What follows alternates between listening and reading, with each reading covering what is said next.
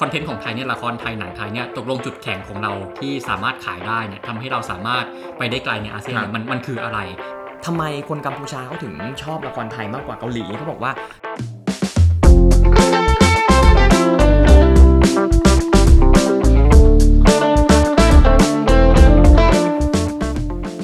สวัสดีครับ กลับมาพบกับอาเซียนบอมีไกด์นะครับสำหรับวันนี้เราก็มีแขกรับเชิญมาร่วมพูดคุยกันเหมือนเดิมนะครับ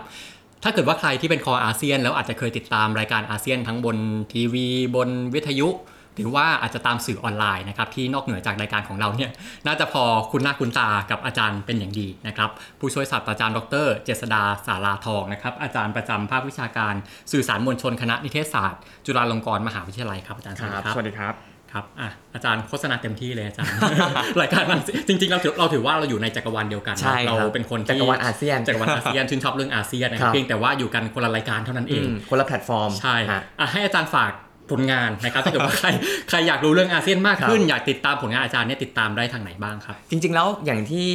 เบนบอกไปนะครับว่าถ้าเกิดว่าใครที่ search Google หาอาเซียน ในเมืองไทยเนี่ยก็น่าจะเจอรายการที่ผมทำอยู่ใช่เพราะว่าทำเกี่ยวกับอาเซียนมาโดยตลอดเลยนะอะตอนนี้ที่ทำอยู่ปัจจุบันเนี่ยก็คือมีรายการวิทยุทาง FM 100.5 MHz นะชื่อ Good Morning ASEAN อืมก็จะอยู่มาผมว่าน่าจะ 10 10 กว่าปีละนะครับอืมก็เป็นครับรายการตอนเช้านะครับเอ่อเราเริ่มตั้งแต่สมัยที่เราเข้าสู่ประชาคมอาเซียนเรียกว่าอาเซียนบูมตอนนั้นเนาะแล้วก็ยังคงสืบเนื่องมาเรื่อย แล้วก็เอ่ออีกอันหนึ่งที่ทำก็คือช่วง ASEAN Connect นะครับครับเป็น corner หนึ่งนะครับในเอ่อ ทันโลกกับที่นี่ไทย PBS ครับนะครับอันนั้นอืมก็จะเป็น commentator ก็ทำมาผมว่าน่าจะ 2 ปีแล้วเหมือนกัน ก็ยังอาเซียนอาเซียนอยู่นะ แล้วก็ครับเอ่อถ้ายังเป็นเกี่ยวกับอาเซียนอยู่ก่อนหน้านั้นก็เคยทำอ่าอาเซียนเป็นมุมข่าวเหมือนกันเกี่ยวกับอาเซียนเนี่ยที่ Spring News แล้วก็ปิดตัวไปแล้วอ่าก่อนหน้านั้น ก่อนที่กรุงเทพธุรกิจทีวี จะกลายมาเป็นช่อง NOW ตอนนั้นก็เป็นเรื่องอาเซียนเหมือนกันคือหากินกับอาเซียนมาตลอดอย่างที่เบนบอกไว้เนี่ยนะครับครับแล้วก็ตอนนี้ก็อ่านอกเหนือจากรายการวิทยุนะครับที่บอกไป Good Morning อาเซียนแล้วก็ ASEAN Connect นะครับก็จะมีอ่าเป็น commentator ให้กับ TNN World นะครับอืมอ่าเป็น TNN World Today ครับทุกวันเสาร์ตอนกลางคืน อันนี้ก็จะเป็นคร่าวๆที่ทำอยู่นอกเหนือจากจากการสอนที่เป็นงานหลัก แต่ว่าคนอาจจะชอบนึกว่า ทอืมำอ่าเกี่ยวกับพิธีกรหรือทำรายการเนี่ยเป็นงานหลักจริงๆไม่ใช่นะฮะยังคงสอนอยู่ที่คณะนิเทศศาสตร์จุฬาเป็นงานหลักอยู่นะครับครับอะอย่างที่บอกเนี่ยอาจารย์หากินกับอาเซียนมาตลอดเลยหากินอะวันนี้ก็รายการอาเซียนอีกครับนะครับอ่าอะแต่หลายคนอาจจะงงเนาะโอเคอาจารย์จบนิเทศอ่าสอนนิเทศอยู่ฮะนะครับเอ๊ะแล้วมันไปเกี่ยวกับอาเซียนยังไงอะอืมก็อยากจะถามอาจารย์ตรงนี้ก่อนว่า แล้วความสนใจในอาเซียนของอาจารย์เนี่ยเป็นความสนใจในแง่มุมไหนแล้วไปเริ่มสนใจมาตั้งแต่เมื่อไหร่ครับเอ่อจริง ๆแล้วเนี่ยผม รู้จักหรือว่าเริ่มมารู้สึกถึงความสนใจในอาเซียนเนี่ยย้อนกลับไปตอนที่ได้ทุนไปเรียนต่อที่มาเลเซียครับนะครับซึ่งซึ่งตอนนั้นเนี่ยเอ่อเป็นเป็นผู้สื่อข่าวในเครือเนชั่นนะแต่ว่าเป็นอืมเป็นสื่อสิ่งพิมพ์นะฮะแต่ตอนนั้นเนี่ยเราก็มีอ่าความมุ่งหวังว่าเราอยากจะไปเรียนต่อต่างประเทศนะครับ เราก็อะพอครบทำงานอยู่ 4 ปีละนะฮะเราก็ตอนตอนที่อยู่ที่เนชั่นเนี่ยเราเริ่มเราเริ่มได้สัมผัสกับเพื่อนๆเนี่ยเพื่อนบ้านในอาเซียนเพราะว่าอ่าด้วยความเป็นนักข่าวเนอะเราก็จะไป เจอนักข่าวจากต่างประเทศบ้าง หรือว่าทำเรื่องเกี่ยวกับในอาเซียนบ้าง แต่ตอนนั้นน่ะเซนส์ของอาเซียนน่ะมันยังไม่บูมขนาดนี้อืมนึกออกไหมฮะครับเอ่อสักประมาณเกือบ20 ปีมาแล้วนะตอนที่เป็นนักข่าวใหม่ๆนะฮะครับเกือบ20 ปีมาแล้วทีนี้อ่าจุดผมว่าจุดเริ่มต้นเลยที่ทำให้ผม เข้าใจความเป็นอาเซียนแล้วก็สนใจอาเซียนมากๆ คือตอนที่ได้ทุนของ Japan Foundation อืมไปเรียนที่กรุงกัวลาลัมเปอร์หนึ่คงรับปีนะครับ ตอนนั้นผมก็งงว่า เอ๊ะ ทุนญี่ปุ่นคือมันเป็นทุนที่ต่อเนื่อง ชื่อว่า Asian Youth Fellowship คือสุดท้ายเนี่ยมันเป็น Monbusho ก็คือทุนรัฐบาลญี่ปุ่นรูปแบบหนึ่ง ที่ให้ผ่านผ่านผ่านอาเซียน และอาเซียนก็จะมา recruit นะฮะคนในอาเซียนแล้วเอาไปรวมกันที่มาเลเซียเพื่อเรียนด้วยกันครับดังนั้นเนี่ยหลักสูตรเนี้ยมันจะเป็นหลักสูตรที่อ่าส่งเสริมความเป็นอาเซียนความเข้าใจในอาเซียนมากๆเอ่อ ต้องยอมรับว่าตอนนั้นเนี่ยผมก็ไม่เคยไปที่ไหนเลยในอาเซียน เราเคยไปเราเคยไปอ่าต่างประเทศไกลๆบ้าง แต่ว่าในอาเซียนอะผมแทบไม่เคยไม่ได้ไปไหนเลยอะอืมอาจจะมีเอาไปไปฟิลิปปินส์ไปอะไรอยู่บ้างไปงาน แต่ว่าก็ไม่รู้จักเพื่อนบ้านดีสักเท่าไหร่นะครับเอ่อแต่ว่าพอไปอยู่ที่มาเลเซียแล้วเนี่ยคืออันที่หนึ่งก็คือนั่นก็เป็นการไปมาเลเซียครั้งแรกด้วย ทำให้เราอ๋อเข้าใจคำว่าทูดีเอเชียมากขึ้นอืมเข้าใจคำว่าสังคมพหุวัฒนธรรมมากขึ้นนะครับครับแต่สิ่งที่ทำให้เราเนี่ยเข้าใจอาเซียนมาก ๆ ก็คือว่าเอ่อเพื่อนร่วมคลาสครับที่อยู่ด้วยกัน 1 ปีเนี่ยเป็นคนมาจากอาเซียนก็คือเหมือนเป็นตัวแทนจากประเทศอาเซียนประเทศละสองคนเนี่ยที่มาอยู่ด้วยกันนะครับ มันทำให้เราได้เรียนรู้แล้วก็มี exchange ก็คือการแลกเปลี่ยนกัน ทั้งในเรื่องของอาหาร เพราะว่าเราต้องเราทำอาหารกินด้วยกัน บางวันผมก็ทำอาหารไทยไปให้เขากิน บางวันเขาก็ทำอาหารของเขามาให้กิน ได้กินอ่าอย่างเช่น โมฮิงกาของพม่าเป็นครั้งแรก ก็จากเพื่อนพม่าทำมาให้ เรามีดีเบตกันด้วยอย่างเช่น มีวันหนึ่งผมผม present ต้มยำกุ้ง แล้วก็บอกว่า this is Thai dish Thai Thai national dish ท่านเท่านั้นเองฮะเพื่อนกัมพูชาเพื่อนสปปลาวก็บอก no เขาก็มีเขาก็มีอืมอันนี้เหมือนกันอะไรเงี้ยเป็นต้นก็เริ่มเอาเอาเหรอเอาเหรอมีเหมือนกันเหรอเราก็เพิ่งรู้จริงครับๆแล้วก็มีอีกเหตุการณ์หนึ่งที่ประทับใจมากคือวันสงกรานต์คืออ่าเราก็จะเฉลิมฉลองกัน นี่ก็เหมือนเดิมฮะเอ่อไทยนิวเยียนะฮะ ปรากฏว่าเพื่อนพม่าเพื่อนเราก็บอกว่าเขาก็มีเหมือนกันอืมแต่แทนที่เราจะเถียงกันนะครับคือแทนที่เราจะเถียงกันว่า เฮ้ย ไม่นี่ของฉัน นี่ของเธออืม ของกูอะไรแบบเนี้ยกลายเป็นว่าเอ้าเหรอเอ้าเราก็แลกเปลี่ยนกันแล้วสุดท้าย เราก็ชวนออกไปเล่นเล่นสงกรานต์ด้วยกันอ่าครับเออแล้วก็ชวนเพื่อนมุสลิมมาเลอินโดนีเซียมาเล่นด้วย เขาก็ได้เรียนรู้เลยว่าอ๋อมันเป็นแบบนี้นะ เพราะว่าทางเขาไม่ได้มีอืมเหมือนอย่างของเราใช่ไหมครับเออพอช่วงรอมฎอนนะฮะเราก็ได้ไปอ่าฮาริรายอกับเขา ซึ่งอันเนี้ยก็ต้องยอมรับตัวเองเป็นคนที่ค่อนข้างอยู่ไกลจากวัฒนธรรมมุสลิมอยู่พอสมควร แล้วก็จะมีภาพลักษณ์บางอย่างที่ที่เป็นอื่นด้วยนะ กับกับวัฒนธรรมมุสลิมด้วย แต่พอเราได้ไปอยู่ที่มาเลเซียปุ๊บเราอ่าได้คลุกคลีกับเพื่อนชาว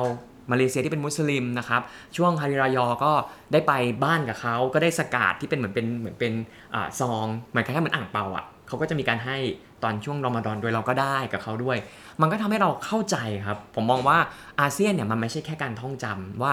อาดอกไม้ประจำชาติคืออะไรธงชาติเป็นยังไง แต่ว่า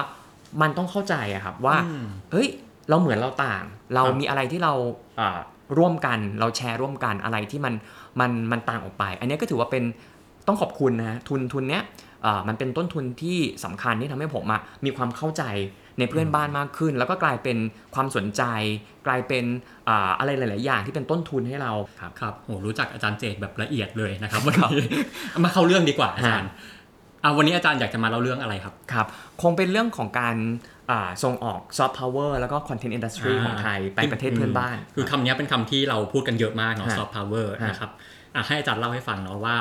ที่จะมาพูดวันนี้เป็นเรื่องเกี่ยวกับอะไรเนาะการส่งออก ซอฟต์พาวเวอร์ของไทยไปเพื่อนบ้านเนี่ยครับซอฟต์พาวเวอร์ที่ว่ามันคือซอฟต์พาวเวอร์อะไรแล้วแล้วเอ่ออมการส่งออกเนี่ยเป็นรูปแบบไหนยังไง ผมผมคิดว่าก่อนอื่นเลยคงต้องมาทำความเข้าใจคำว่าซอฟต์พาวเวอร์กันก่อนนิดนึงเนาะคือ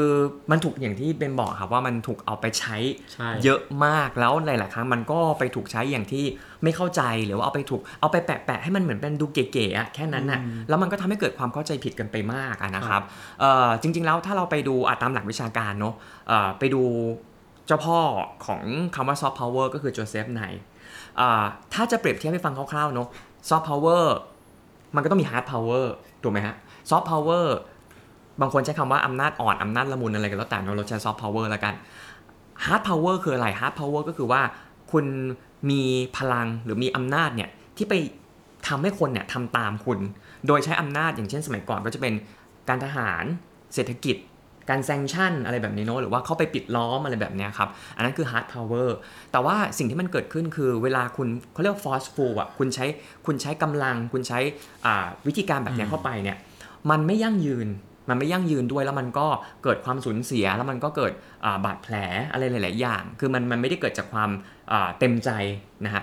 ดังนั้นเนี่ยมันก็เลยมีความคิดว่าอาจถ้าอย่างนั้นตรงข้ามกับซอฟต์พาวเวอร์อ่า hard power ก็คือซอฟต์พาวเวอร์ซอฟต์พาวเวอร์ก็คือว่าทำให้คนเนี่ย โอนอ่อนผ่อนตาม ชื่นชมคุณโดยที่อืมไม่ได้ใช้กำลังอย่างที่ผมบอกเนี่ยไปไปทำให้เขาเนี่ยอ่านิยมชมชอบหรือว่าทำตามที่คุณต้องการนะครับทีนี้ถามว่าเขาใช้อะไรบ้างนะครับอาอย่างโจเซฟไนก็บอกว่ามันจะมีวัฒนธรรมนะครับเป็นปัจสามปัจจัยมีวัฒนธรรมมีอ่า political values แล้วก็มีเรื่องของการทูตนะครับเป็นเรื่องของอ่า foreign policy ของประเทศนั้นๆ ดังนั้นเนี่ย เอ่อเวลาเราพูดถึงซอฟต์พาวเวอร์เนี่ยมันไม่ได้มีแค่ต้นทุนทางวัฒนธรรมนะ มันมีเรื่องของภาพลักษณ์ของประเทศนั้น มันมีเรื่องของค่านิยมของประเทศนั้น จุดยืนของประเทศนั้นด้วยนะครับครับครับคือต้องบอกอย่างนี้ว่าซอฟต์พาวเวอร์เนี่ยไม่ได้แค่เรื่องของสื่อครับเนาะไม่ใช่แค่เรื่องเพลงหนังละครครับแต่ว่ามันยังมีครอบคลุมอีกหลายด้านนะอืมอะทีนี้ที่เราจะมาคุยกันในตอนเนี้ยมันก็จะเป็น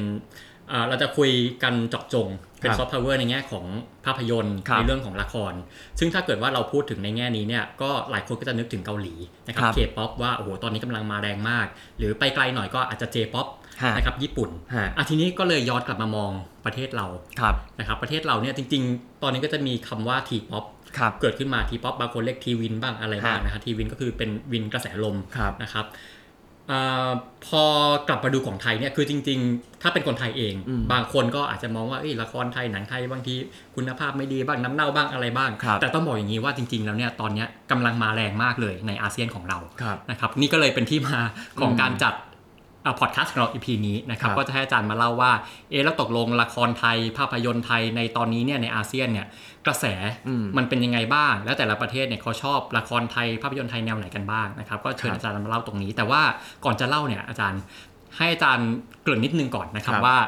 เอ่อคือเนื่องจากเนื้อหาบทความนี้เนี่ยเอามาจากงานวิจัยครับชิ้นหนึ่งฮะนะครับซึ่งก็ให้อาจารย์เกริ่นตรงนี้ก่อนว่างานวิจัยชิ้นนี้เนี่ยอืมเป็นงานวิจัยเรื่องอะไรที่มาที่ไปเป็นยังไง แล้วศึกษาเรื่องอะไรครับ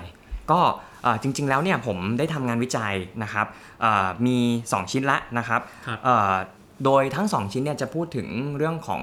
การส่งออกซอฟต์พาวเวอร์และอุตสาหกรรมคอนเทนต์ของไทยนะครับเอ่อโดยได้รับการสนับสนุนจาก CEA นะครับก็ย่อมาจาก Creative Economy Agency ครับนะครับก็จะเป็นหน่วยงานที่ส่งเสริมเรื่องของการส่งออกอาเศรษฐกิจสร้างสรรค์ของประเทศไทยนะครับเอ่อในงานชิ้นแรกเนี่ยเมื่อปีที่แล้วเนี่ยจะพูดถึงเราจะไปศึกษา เกาหลีใต้ ในฐานะที่เป็นแม่แบบนะฮะของครับเป็น good practice เนอะของการส่งออกซอฟต์พาวเวอร์ผ่านอุตสาหกรรมคอนเทนต์อ่าอันนี้คือไปดูว่าเขาส่งออกไปได้ยังไงนะฮะซอฟต์พาวเวอร์ผ่านอุตสาหกรรมคอนเทนต์ทีนี้พอในเฟสที่2เนี่ยนะครับเราศึกษาตลาดประเทศเป้าหมาย เพื่อส่งเสริมการพัฒนาอุตสาหกรรมคอนเทนต์ของไทย ว่าจะส่งออกไปได้ยังไงอืมนะครับคืออย่างนี้ครับต้องต้องเท้าความก่อนว่าอ่า การวิจัยเนี่ยมันสำคัญนะครับกับการส่งออกซอฟต์พาวเวอร์แล้วก็ส่งออกอุตสาหกรรมคอนเทนต์ เพราะว่าถ้าเราไปดูอย่างเช่นตัวอย่างของอ่าถ้าเกาหลีเนี่ยก็จะมีหน่วยงานที่ชื่อว่า KOCCA ที่เป็นคนที่ดูแลเรื่องของอุตสาหกรรมคอนเทนต์นะครับ KOCCA เนี่ยนอกเหนือจากจะทำหน้าที่ในการโปรโมทนะครับอุตสาหกรรมคอนเทนต์แล้วเนี่ยนะครับอีกสิ่งหนึ่งที่เขาทำก็คือเรื่องของ R&D Research and Development นะครับตัวอย่างเช่นถ้าเกิดว่าเราอยากที่จะอ่าส่ง ตัวคอนเทนต์ของของเราเนี่ยไปที่ประเทศไหนอย่างเช่นเอาไปละตินอเมริกาหรือมาอาเซียนเนี่ยคุณสามารถจะเข้าไปที่คอค่า แล้วเขาก็จะมีเหมือนเป็นฐานข้อมูลวิจัยครับที่บอกเราว่าโอเคเทสของคนประเทศนี้เป็นยังไง ลักษณะพื้นฐานของประเทศนี้เป็นยังไง ควรจะส่งออกอะไรไปดี คือเขาไม่ต้องไปคลำหาครับ ดังนั้นเนี่ยตัวนี้คือสิ่งที่ CA เนี่ยอยากจะอยากจะทำก็เลยมาเป็นที่มาของของการวิจัยชิ้นนี้ ซึ่งประเทศเป้าหมายนะครับที่ที่งานวิจัยชิ้นเนี้ยได้มีการมองเอาไว้เนี่ยอ่าพูดคร่าวๆคือเรียก pan Asia ก็คือว่าเป็นอาเซียน plus 3แต่ว่าตัดเกาหลีออกไป เพราะว่าอ่าเกาหลีเขาค่อนข้างแข็งแกร่งอยู่แล้วอือฮึนะครับ เราก็ดูประเทศที่มีศักยภาพนะครับ ก็คืออาเซียน บวกอีก 2 ก็คือครับจีนแล้วก็ญี่ปุ่นนะครับ ทีนี้ความน่าสนใจคือเนื่องจากรายการนี้เป็นรายการอาเซียนเนาะเราก็จะมาโฟกัสที่อะอาเซียนโฟกัสอาเซียนนิดนึงอะอาเซียนเนี่ยแม้กระทั่งในอาเซียนเราเองเนี่ยเราก็สามารถที่จะแบ่งออกเป็น 2 กลุ่มนะครับก็น่าจะคุ้นกันดีอยู่แล้วก็คือ CLMV นะครับหรือว่าก็คือประเทศแถบนี้นะคครับกัมพูชานทพม่าลาวแล้วก็เวียดนามครับกับอีกกลุ่มหนึ่งก็คืออาเซียน6คือครับอาเซียน6ก็คืออาก็คือประเทศอาเซียนที่เป็นสมาชิกแต่เริ่ม ซึ่งจะมีไทยอยู่ในนั้นด้วยก็คืออาเซียนภาคพื้นสมุทรนะครับก็จะมีอ่าสิงคโปร์มาเลอินโดบรูไนฟิลิปปินส์แล้วก็ตัดไทยออกไป นะฮะครับเอ่อเราก็ศึกษา 2 กลุ่มนี้เพราะว่า 2 กลุ่มเนี้ยเขามีพื้นฐานแล้วก็มี background มีอะไรหลาย ๆ อย่างที่ต่างกันนะฮะทั้งในเรื่องของเศรษฐกิจในเรื่องของอาสภาพการเมืองการปกครองนะครับเรื่องของศาสนานะครับเราก็เลยแบ่งออกเป็น 2 กลุ่มครับคร่าวๆแค่นี้ก่อนครับอะเอางี้อาจารย์คือคนที่ฟังรายการเราเนี่ยผมเชื่อว่าหลายคน ไม่ได้เป็นคนที่ส่งออกละครเนาะครับไม่ได้เป็นคนที่ทำละครไม่ได้เป็นคนที่ทำหนัง หลายคนเนี่ยเป็นคนดูเนี่ยแหละครับนะครับเอาเป็นว่าผมถามใหม่ละกันอาจารย์ทำอย่างนี้ว่าอะถ้าสมมติว่าเราจะไปเมาเรื่องละครไทยหนังไทยกับอืมเพื่อนๆของเราในอาเซียนเนี่ยฮะสมมติไปแต่ละประเทศเนาะไปพม่าไปลาวไปกัมพูชา หรือไปมาเลเซียอะไรต่าง ๆ เนี่ย เราควรจะไปเมาส์ละครแนวไหนกับเขาดีภาพยนตร์แนวไหนกับเขาดีอะหรือถามอีกอย่างหนึ่งก็คือว่าในแต่ละประเทศเนี่ย เขาชอบละครหรือภาพยนตร์แนวไหนกันบ้างนะครับครับให้อาจารย์ไล่ให้ฟังโอหน่อยเคครับก็อ่าถ้าเป็น 2 กลุ่มนะ ถ้าเป็นกลุ่มที่เป็น CLMV เนาะครับอันเนี้ยเขาจะมีความใกล้เคียงทั้งในเชิงของอ่าไฟ วัฒนธรรมนะครับศาสนาเขาก็จะเป็นพุทธเหมือนกับเราเนาะแล้วก็ค่านิยมหลาย ๆ อย่างนะครับแล้วก็ต้องยอมรับว่าประเทศกลุ่มนี้ก็จะมีลักษณะอ่าอำนาจนิยมใน CLMV เนี่ยเนาะก็คือรัฐบาลเขาค่อนข้างจะคุมเข้มเรื่องเซ็นเซอร์อะไรเงี้ยดังนั้นเนี่ยอืมเสรีภาพทางด้านของเนื้อหาเนี่ยเขาก็จะไม่ไม่ได้เยอะมากครับนะครับดังนั้นเนี่ยอ่าตรงเนี้ยก็เป็นโอกาสของของคอนเทนต์จากไทย เพราะว่าถ้าเปรียบเทียบแล้วเนี่ยคอนเทนต์จากไทยเนี่ยเรามีเนื้อหาที่เปิดกว้างแล้วก็หลากหลายแล้วก็เสรีกว่านะครับประเทศเหล่านี้แล้วก็เอ่อมิหนำซ้ำเนี่ย เพื่อนบ้านของเราอย่างเช่นสปปลาวเนี่ยเขารู้ภาษาไทยด้วยซ้ำถูกไหมครับครับแล้วก็เอ่ออย่างคนพม่า หรือว่าคนกัมพูชาที่มาทำงานในเมืองไทยเนี่ยเขาก็จะเขาก็จะเสพตัวของอาเนื้อหาเนี่ยของไทยอยู่แล้ว ดังนั้นเนี่ยเวลาเขากลับไปเนี่ยเขาก็จะอ่ากลายเป็นคนที่ไป spread out นะฮะเรื่องของเนื้อหาจากไทยเนี่ยให้กับอืมครอบครัวเขาด้วยดังนั้นเนี่ยถ้ามองในแง่ของ potential เนี่ยนะครับอ่า ตลาด CLMV เนี่ยจะมีความใกล้เคียงคือเอาง่ายๆทำตลาดได้ง่ายกว่า ไม่ต้องออกแรงอะไรมากครับเพราะว่าเราเองก็ถือว่าอ่ามีมี influence นะครับอืมกับกับกับไปเพื่อนบ้านอยู่แล้วใช่คือปัจจัยหนึ่งคือว่าเอ่อทีวีของประเทศเหล่านี้เนี่ยหลายประเทศเขาสามารถรับทีวีของเราได้ครับสามารถรับช่องโทรทัศน์ของเราได้อะอย่างไปผมไปลาวไปกัมพูชาฮะเนี่ยก็คือก็จะดูมีได้เลยช่องสามช่องเจ็ดใช่ก็คือเขาดูพร้อมเราเลยใช่ก็ไม่แปลกที่ว่าละครไทยของเราเนี่ยมันจะเป็นที่รู้จักอยู่แล้วในประเทศใช่แบบนี้ ใช่แต่ว่าเอ่อข้อจำกัดก็คือว่าประเทศ เหล่านี้เนี่ยอันที่หนึ่งก็คือว่าเอ่อกำลังซื้อเขาอาจจะยังน้อยครับนะครับถ้าเทียบกับอีกกลุ่มหนึ่งนะครับยกเว้นเวียดนามเพราะเวียดนามเนี่ยอืมถือว่าตลาดเขาค่อนข้าง emerging ค่อนข้างจะเติบโตเร็วกำลังซื้อก็เริ่มเริ่มสูงขึ้นนะครับเอ่ออีกเรื่องหนึ่งก็คือว่ามันจะมีเรื่องของค่านิยมคือคือเราใกล้กันก็จริงเนี่ยพอพอไปเป็นเพื่อนบ้านกันมันก็เหมือนลิ้นกับฟันเนาะครับอย่างกัมพูชาอย่างเงี้ยอ่า วันดีคืนดีก็จะมีประเด็นอะไรกับเราขึ้นมา เพราะว่าเวลาที่เขามีการเลือกตั้งเขาจะชูกระแสชาตินิยมขึ้นมา แล้วเวลาถึงแบบนั้นปุ๊บเนี่ยอืมไทยเราก็จะมักจะเป็นคนที่โดนเอาไปเชื่อมโยงกับกระแสชาตินิยมอยู่เนืองๆนะฮะตั้งแต่สมัยดาวพระศุกร์ตั้งแต่ตอนนั้นจนถึงกุลคแมร์ตอนนี้อะไรอย่างเงี้ยนะฮะครับเอ่อในส่วนของพม่าเองเนี่ยนะครับเอ่อเขาก็จะมีปัญหา เพราะว่าตอนนี้เขาอยู่ภายใต้รัฐบาลทหารเนี่ยดังนั้นเนี่ยการจะส่งออกเนื้อหาไปพม่าเนี่ยมันก็จะถูกจำกัด นะฮะแล้วก็อย่างเช่นเนาะถ้าเป็นดาราหรือว่านักแสดงที่อยู่ในฝั่งที่สนับสนุน NUG ก็คือสนับสนุนรัฐบาลพลเรือนอืมทางการพม่าเขาก็จะไม่แฮปปี้เป็นต้นอะไรแบบเนี้ยครับอืมดังนั้นเนี่ยมันก็จะมีมันก็จะมีเรื่องของอาความความเข้มงวดตรงเนี้ยนะครับในกลุ่มของของ CLMV นะแต่ถ้าเป็นกลุ่มของอาประเทศอาเซียน six หรือว่าประเทศพื้นสมุทรเนี่ยอ่า เขาจะมีความหลากหลายมากๆนะครับ เรามีอินโดนีเซีย มาเลเซียนะครับที่เป็นประเทศมุสลิมนะครับบรูไนด้วยใช่ไหมครับอ่าในขณะเดียวกันเรามีฟิลิปปินส์ที่เป็นแคทอลิกครับเรามีสิงคโปร์ที่มีความหลากหลายมากอืมดังนั้นกลุ่มเนี้ยค่อนข้างจะมีความหลากหลายในแง่ของเนื้อหา แล้วมีกำลังซื้อมากกว่า แต่ถึงกระนั้นก็ตามทีเนี่ยก็อ่าการส่งออกไปประเทศเราเนี้ยก็จะ strict เพราะว่าอย่างเช่นอ่า ถ้าส่งออกไปประเทศมุสลิมนะครับเนื้อหาที่มันขัดต่ออ่าหลักการครัของมุสลิมเนี่ยก็ก็ไม่ได้อืมสิงคโปร์เองก็ขึ้นชื่อเรื่องของความ strict และเรื่องของการเซ็นเซอร์ชิพเหมือนกันอืมดังนั้นเนี่ยครับอ่าถ้าส่งออกไปแล้วมันกระทบกระเทือนต่อ ส่วนใหญ่แล้วมาเลเซียกับสิงคโปร์เนี่ยเขาจะบอกว่ากระทบต่อความสมานฉันท์ของอากลุ่มชาติพันธุ์ต่าง ๆ ที่อยู่ในประเทศครับเขาเนี่ยเขาก็จะไม่แฮปปี้นะฮะเรื่อง LGBTQ เนื้อหาแบบเนี้ย ก็ส่งออกไปประเทศกลุ่มเนี้ยได้ค่อนข้างยากเหมือนกัน ดังนั้นเนี่ยครับมันก็จะมีข้อจำกัดอยู่ แต่ถามกลับมากลับมาที่คำถามที่เบนถามว่า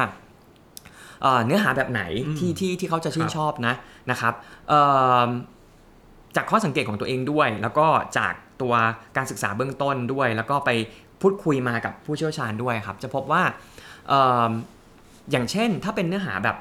ละครน้ำเน่าเนี่ยนะ อย่างที่เราเรียกว่าละครน้ำเน่าเนี่ยครันะบแบบแบบเอ่ออ่าตบจบจูตีบอะไรหรือว่าเงี้ยนางร้ายนี่ครับบอกว่าแบบร้ายมากๆเนี่ยนะฮะทางเซลล์ MB เขาจะชอบเขาจะชอบอืมเพราะเขารู้สึกว่าเออมันมันชัดเจนดีนะครับ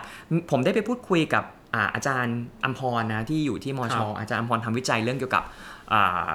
ละครไทยในตลาดอาเซียนค่อนข้างเยอะนะอาจารย์อาจารย์ได้ไปลงพื้นที่ที่อ่ากัมพูชาเขาก็บอกว่าเอ่อ ทำไมคนกัมพูชาเขาถึงชอบละครไทยมากกว่าเกาหลีเขาบอกว่าอย่างละครเกาหลีญี่ปุ่นเนี่ยตัวร้ายมันร้ายไม่ชัด คือดีมันดีไม่ชัด แต่กลายเป็นว่าของไทยเนี่ยมันมันมันมัน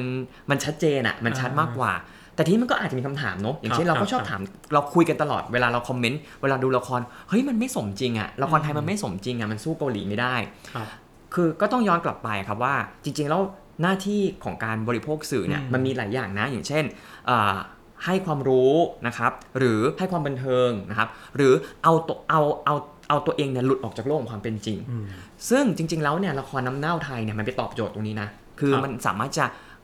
เอาตัวเองออกมาจากโลกของความเป็นจริงได้อืมโลกความเป็นจริงของเขาคืออะไรก็คืออย่างเช่นนะครับอ่าอาจจะมีอ่าต้องต่อสู้กับชีวิตประจำวันเพื่อจะได้ให้มีฐานะทางเศรษฐกิจที่ขึ้นมาถูกไหมครับครับอีกเรื่องหนึ่งก็คือลักษณะที่สังคมที่ชายเป็นใหญ่ เขาบอกว่าประเทศที่อ่าอืมมีมีผู้ชายเป็นใหญ่เนี่ยละครวายจะไปได้ดี อืมอะเพผมราะพอเข้าใจ เพราะเพราะว่าเพราะว่าเขาไม่สามารถจะหาผู้ชายที่ละมุนแบบเนี้ยได้ในในโลกของความเป็นจริง ดังนั้นเนี่ยละครวายมันคือไอไอเดียอะครับของความเป็นผู้ชายที่ละมุนมาก ๆของเขาหรือว่า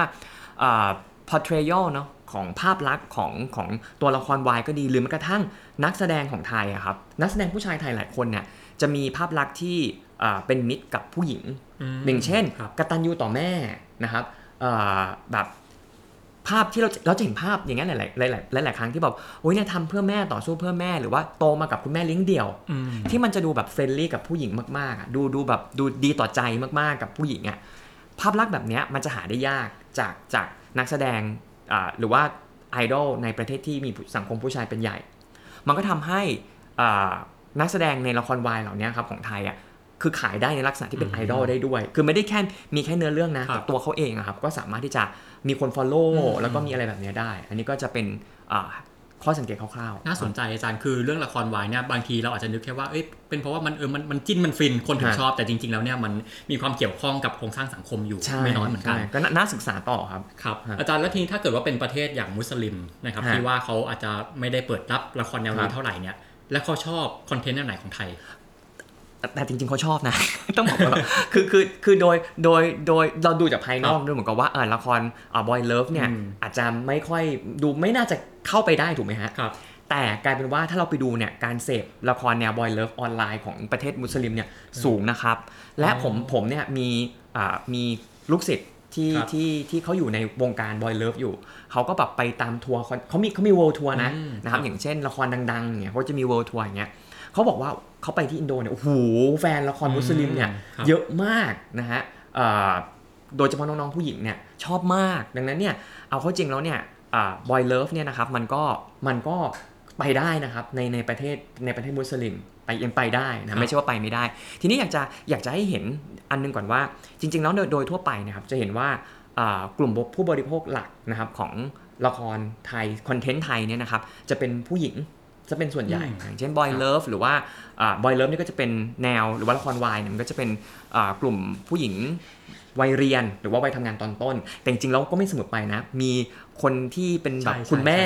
อะไรอย่างเงี้ยมาเป็นมามาเป็นอ่าสาววายก็ครับไม่น้อยนะฮะไม่น้อยนะฮะดังนั้นเนี่ยคือได้ใจของแบบผู้หญิงเนี่ยค่อนข้างสูง แต่ในขณะเดียวกันนะครับ ถ้าเป็นอ่ากลุ่มที่เป็นละครอ่าละครน้ำเน่าเมโลดราม่าเนี่ย ก็จะได้ใจกลุ่มแม่บ้าน แล้วก็กลุ่มที่เป็นอ่าเอจิ้ง society ครับด้วย อ่านั่นก็มี 2 กลุ่มแล้วใช่ไหมครับ แต่จริงๆแล้วอีกกลุ่มหนึ่งที่ผมมองว่ามี potential มากๆ คือกลุ่มผู้ชายอืมเพราะว่าเอาเข้าจริงแล้วเนี่ยอ่าละครถ้าเรามองย้อนกลับไปนะฮะ อย่างละครที่ดังมากที่เวียดนาม ผมก็เคยไปไปทำไปลงพื้นที่ตรงนี้เหมือนกัน คือถามว่าที่เวียดนามเนี่ยละครไทยที่เข้าไปบุกเบิกเนี่ยน่าจะเป็นถ้าถามผมนะน่าจะเป็นฮอร์โมน นะอ่าครับฮอร์โมนเข้าไป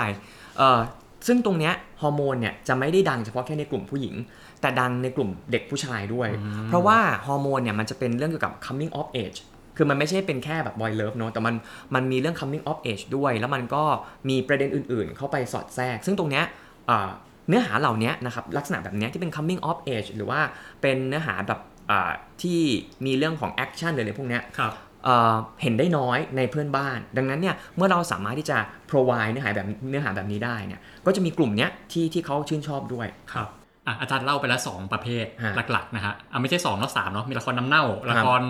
อ่าวัยรุ่นฮะแล้วก็ละครวายหรือฮะว่าละครที่ส่งเสริม LGBT เนี่ยครับมีแนวไหนอีกไหมที่ของไทยสามารถขายได้ หนังผีอัน แน่นอนแน่นอนอันนี้ผมผมมองว่าหนังผีของไทยนี่เด็ดมาก คือ คือเวลาผมไปต่างประเทศนะฮะอย่างไปไปอินโดมาเลไปเวียดนามอย่างเงี้ยผมก็จะชอบคำถามมาถามแบบนี้เวลาถามผมไปบรรยายใช่ไหมฮะก็จะถามว่านึกถึงหนังไทยนึกถึงอะไรบ้างเขาก็จะอ่านี่เลยนางนาคพี่มากอืมอะไรแบบเนี้ยครับเขาก็จะรู้สึกครับว่าเออคอนเทนต์ที่เกี่ยวกับผีของไทยเนี่ยเด็ดดวงมากนะเอออย่างที่เราทราบว่าอย่างสิงคโปร์ถึงขนาดมีการซื้อไปทำธีมพาร์คไปทำอะไรแบบเนี้ยใช่ครับ ดังนั้นเนี่ยมันมันมันค่อนข้างจะโดนใจนะฮะอ่าคนเพื่อนบ้าน ถ้ามองกันต่อว่าเออทำไมอะทำไมมันถึงโดนใจคนเพื่อนบ้าน อย่างเช่นเรื่องของนางนาคเนี่ยเอาเข้าจริงเนี่ยพล็อตเรื่อง storyline แบบเนี้ยมันมีอยู่ในทุกภูมิภาคนะฮะกระสือเนี่ยก็เป็นผีอาเซียนนะกระสือเนี่ยเป็นผีที่เจอได้ได้ทุกที่ในอาเซียนนะคืออย่างที่บอกนะอาเซียนจริงๆแล้วเราเหมือนเราต่าง นะฮะเราคงไปบอกว่ากระสือนี่เป็นของไทยอย่างเดียวนะมันไม่ได้มันมีอยู่ทั่วไปนะครับไอ้ตำนานผีมีแต่ไส้แล้วเป็นอย่างเงี้ยฟิลิปปินส์ก็มีกัมพูชาก็มี ดังนั้นเนี่ยไอ้ไอ้คือถ้าเป็นเรื่องอื่นเราอาจจะตีกันนะ แต่ถ้าเป็นเรื่องมูเตลูเรื่องของแบบสายเนี่ยเรามีเราโอ้ยคนอาเซียนเนี่ยอาเซียนร่วมใจมากเราเราเราจะแบบว่าเป็นน้ำหนึ่งใจเดียวแล้วก็บอกว่าครับสามารถที่จะมาโหมาแชร์เรื่องนี้กันได้นะครับฮะคือเรื่องเรื่องผีเนี่ยผมเคยศึกษามานิดหนึ่งเหมือนกันอ่าอะอย่างอย่างกระสือเนี่ยถ้าจำไม่ผิดในแถบ มาลายูเนี่ยจะเรียกว่าเป็นนังการันถ้าถ้าอ่าจำไม่ผิดนะครับอ่ามัมันก็จะมีหนังแนวเนี้ยออกมาเยอะมากใช่นะครับรวมถึงอ่าอย่างแม่นาคอืมนะครับในต่างประเทศอะอย่างในมาเลเซียในอินโดนีเซียเนี่ยเขาจะเรียกว่าปอนเตียปอนเตียนันักกหใช่รือบางทีเรียกกุนติลานักอะไรบ้างแล้วแต่ใช่นะฮะใช่ซึ่งก็จะมีหนังแฟรนไชส์ออกมาอ่าเยอะมากเหมือนของเราเนี่ยแหละแม่นาคก็จะมีอะแม่นาค original มีอ่าแม่นาคที่ดัดแปลงเป็นเวอร์ชันนู้นเวอร์ชันปอนนี้เตียนหนักเขาก็มีเยอะปอนเตียนักหมืก็นเยอะเหมือนกันในใช่ Netflix ก็มีนะครับใช่ไปหาดูได้เลยมีเยอะมาก ซึ่งก็เป็นวัฒนธรรมร่วมของใช่เรานะฮะหรืออย่าง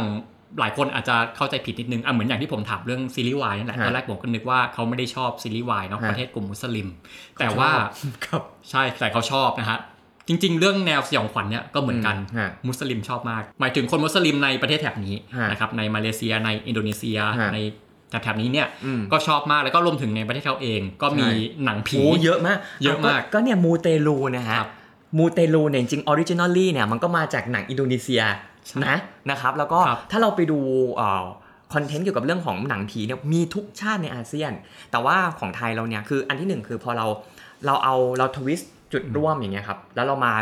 เติมสีสันด้วย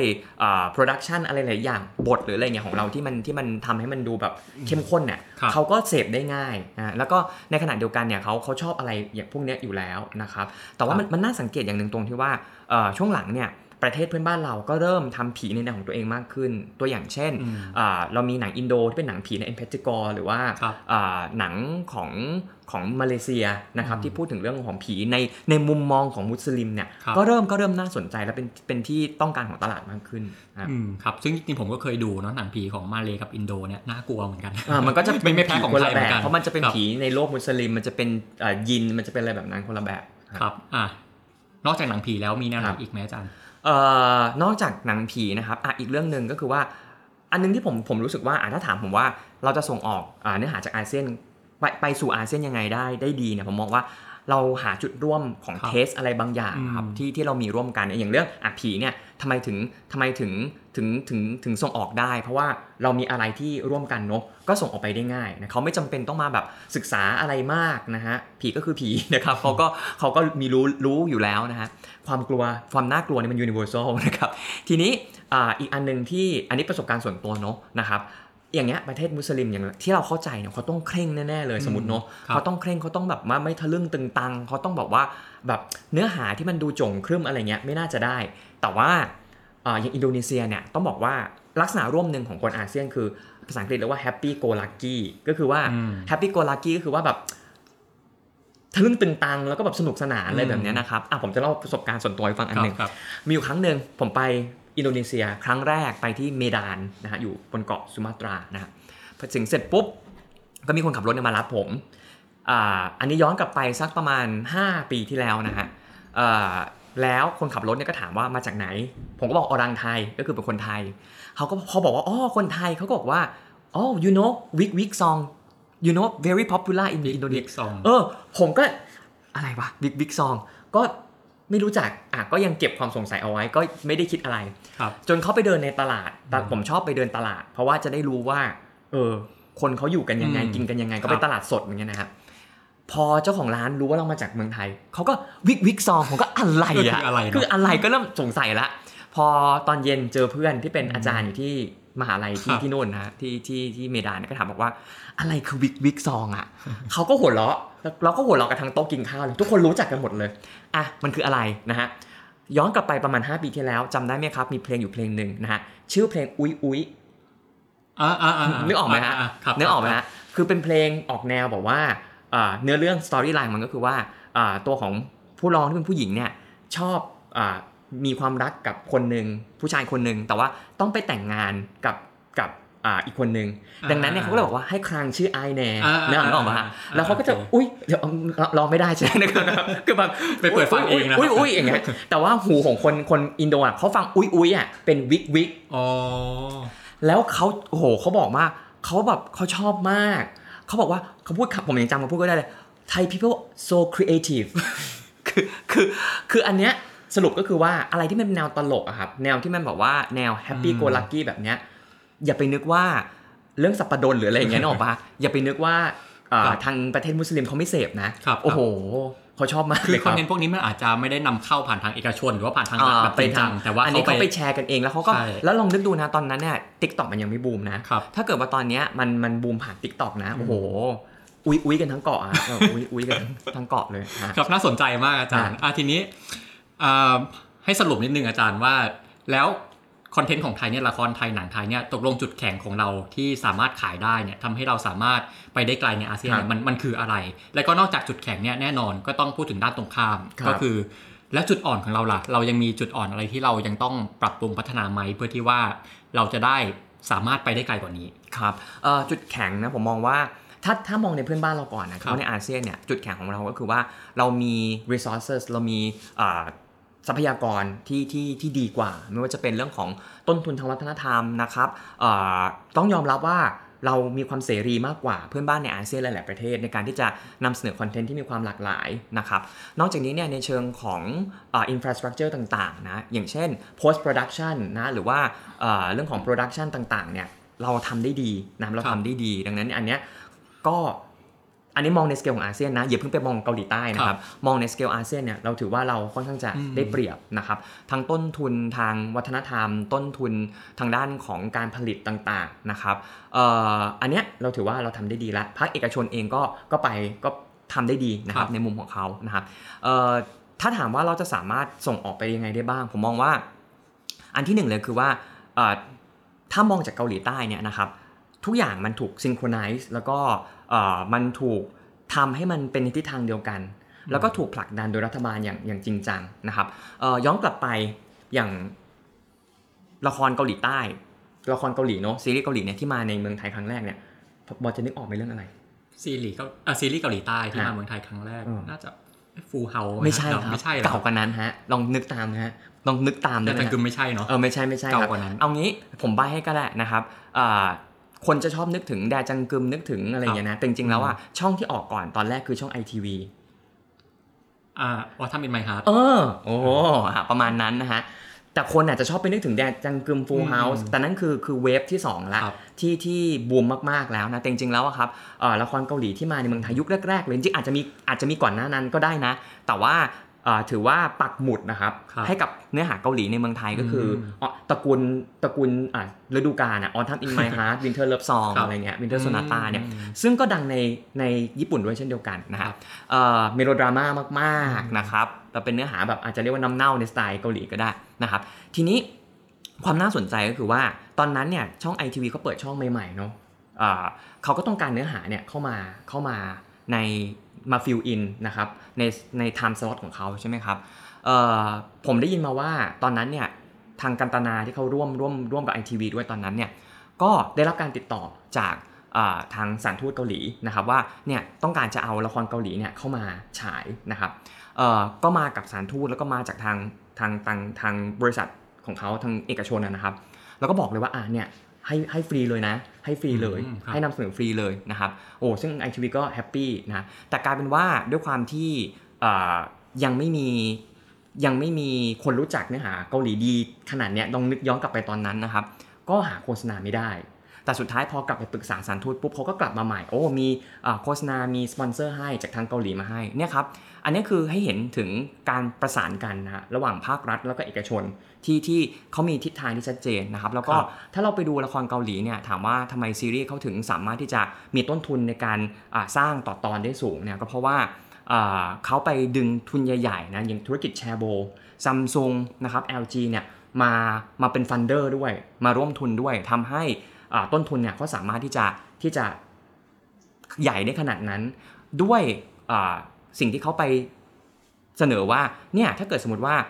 ซัมซุงมา support แล้วตัวละครใช้ซัมซุงแล้วปรากฏว่าคนอ่าเห็นทั่วโลกเนี่ยยอดขายมันจะขึ้นนะ แล้วมันก็เป็นอย่างนั้นจริงๆครับดังนั้นมันต้องอืมผมมองว่า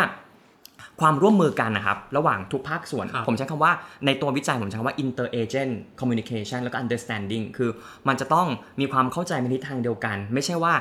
ซอฟต์พาวเวอร์ของ กระทรวงหนึ่งมองแบบหนึ่งนะครับของอีกหน่วยงานหนึ่งบอกมองแบบหนึ่งนะฮะแล้วเราก็ตีความคำว่าความเป็นไทยเนี่ยแตกต่างกันอืมแล้วก็มีการครับบอกว่าจะต้องใส่ความเป็นไทยแบบนี้นะอืมมจะต้องอะไรแบบเนี้ยครับคือคือตรงเนี้ยผมมองว่าทิศทางเนี่ยมันต้องค่อนข้างชัดเจนโดยครับที่โดยที่รัฐเนี่ยครับจะต้องเป็น facilitator เป็นครับคนหนุนไม่ใช่คนนำนะเป็นคนที่หนุนนะครับในการอ่าให้ภาคเอกชนเนี่ยออกไปต่างประเทศนะครับ หรือ มันมีมันมีสองอย่างเนาะ push แล้วก็ pull ก็คือว่าในขณะเดียวกันเนี่ยเราเรา push เราผลักดันคอนเทนต์ไทยออกไปต่างประเทศนะครับให้มีความพร้อม ในขณะเดียวกันเนี่ยก็ต้อง pull นะฮะ pull อ่า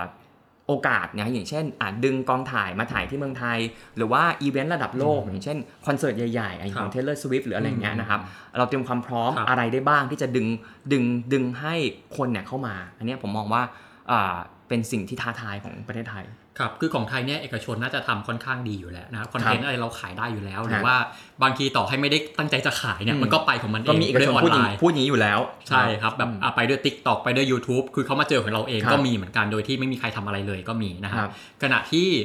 สิ่งที่เรา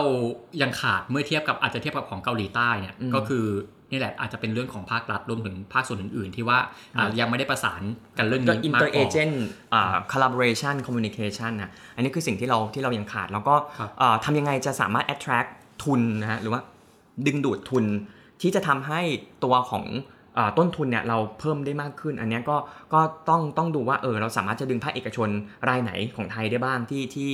อ่ามีศักยภาพในการเข้ามาตรงเนี้ยครับแล้วก็อีกอันหนึงที่ลืมไม่ได้นะครับผมมองว่าเอา โอเค จริง ๆ แล้วผมผมนำเสนอในในในงานวิจัยชิ้นแรกเนี่ยผมเรียกว่าเป็น spearhead model หรือว่าเป็นหัวหอกก็คือว่าตรงตรงตรงฐานเนี่ยนะครับในการผลักดันไอ้ตัวหัวหอกอันเนี้ยออกไปสู่ตลาดภายนอกเนี่ยก็คือหน่วยงานภาครัฐแล้วก็ภาค Public ของไทยนะเพราะว่าเราจะต้องเข้าใจแล้วขับเคลื่อนเรื่องนี้ไปด้วยกันตัวอย่างเช่น ถ้าเกิดสมมติว่าคนไทยยังไม่แคร์เรื่องของอทรัพย์สินทางปัญญาอย่างเงี้ย สมมติว่ามีงานของไทยก็ยังก็ยังก๊อปปี้แล้วก็ดูกันอย่างนี้อยู่ มันไม่สามารถจะสร้างระบบนิเวศครับที่มันเอื้อ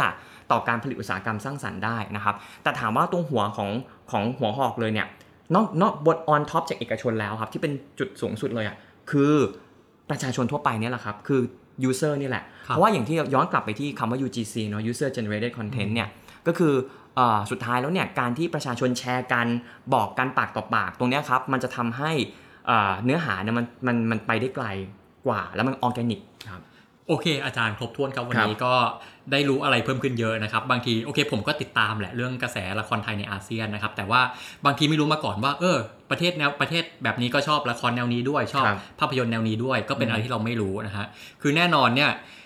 คอนเทนต์ในวันนี้จะเป็นครับประโยชน์กับคนที่ทำงานในอาจจะในภาควงการบันเทิงที่มีอ่าอาจจะคิด เรียกว่าอะไรนะอาจจะเขียนบทละครหรืออาจจะส่งออกเนื้อหาละคร ก็อาจจะเป็นไอเดียได้ว่าจะทำละครแนวไหนทำหนังแนวไหนไปขายเพื่อนบ้านของเรานะครับ แล้วก็อย่างที่ผมพูดไปตอนต้นนะครับ แน่นอน พวกเราที่เป็นคนทั่วไปนี่แหละ ที่เป็นคนดูละครที่เป็นคนดูหนังนี่แหละนะครับว่าอะสมมุติเราอยากจะไปคุยไปเมาส์ฮะกับเพื่อนบ้านอาเซียนของเรากับเพื่อนๆของเราเนี่ยไปประเทศไหนเอาแนวไหนไปเมาส์เขาดีครับหรือเอาแนวไหนไปขายกับเขาดีไปช่วยเขาขายหน่อยนะครับครับอะ ก็ครบถ้วนครับวันนี้อาจารย์ก็ครัต้อบงขอขอบคุณอาจารย์ที่มาร่วมพูดคุยกันครับยินดีครับครับแล้วก็สำหรับวันนี้อาเซียนบอกมีไกด์ก็ต้องขอลาไปก่อนนะครับสำหรับตอนหน้าแขกรับเชิญจะเป็นใครจะเป็นหัวข้ออะไรก็ติดตามกันได้นะครับสำหรับวันนี้สวัสดีครับ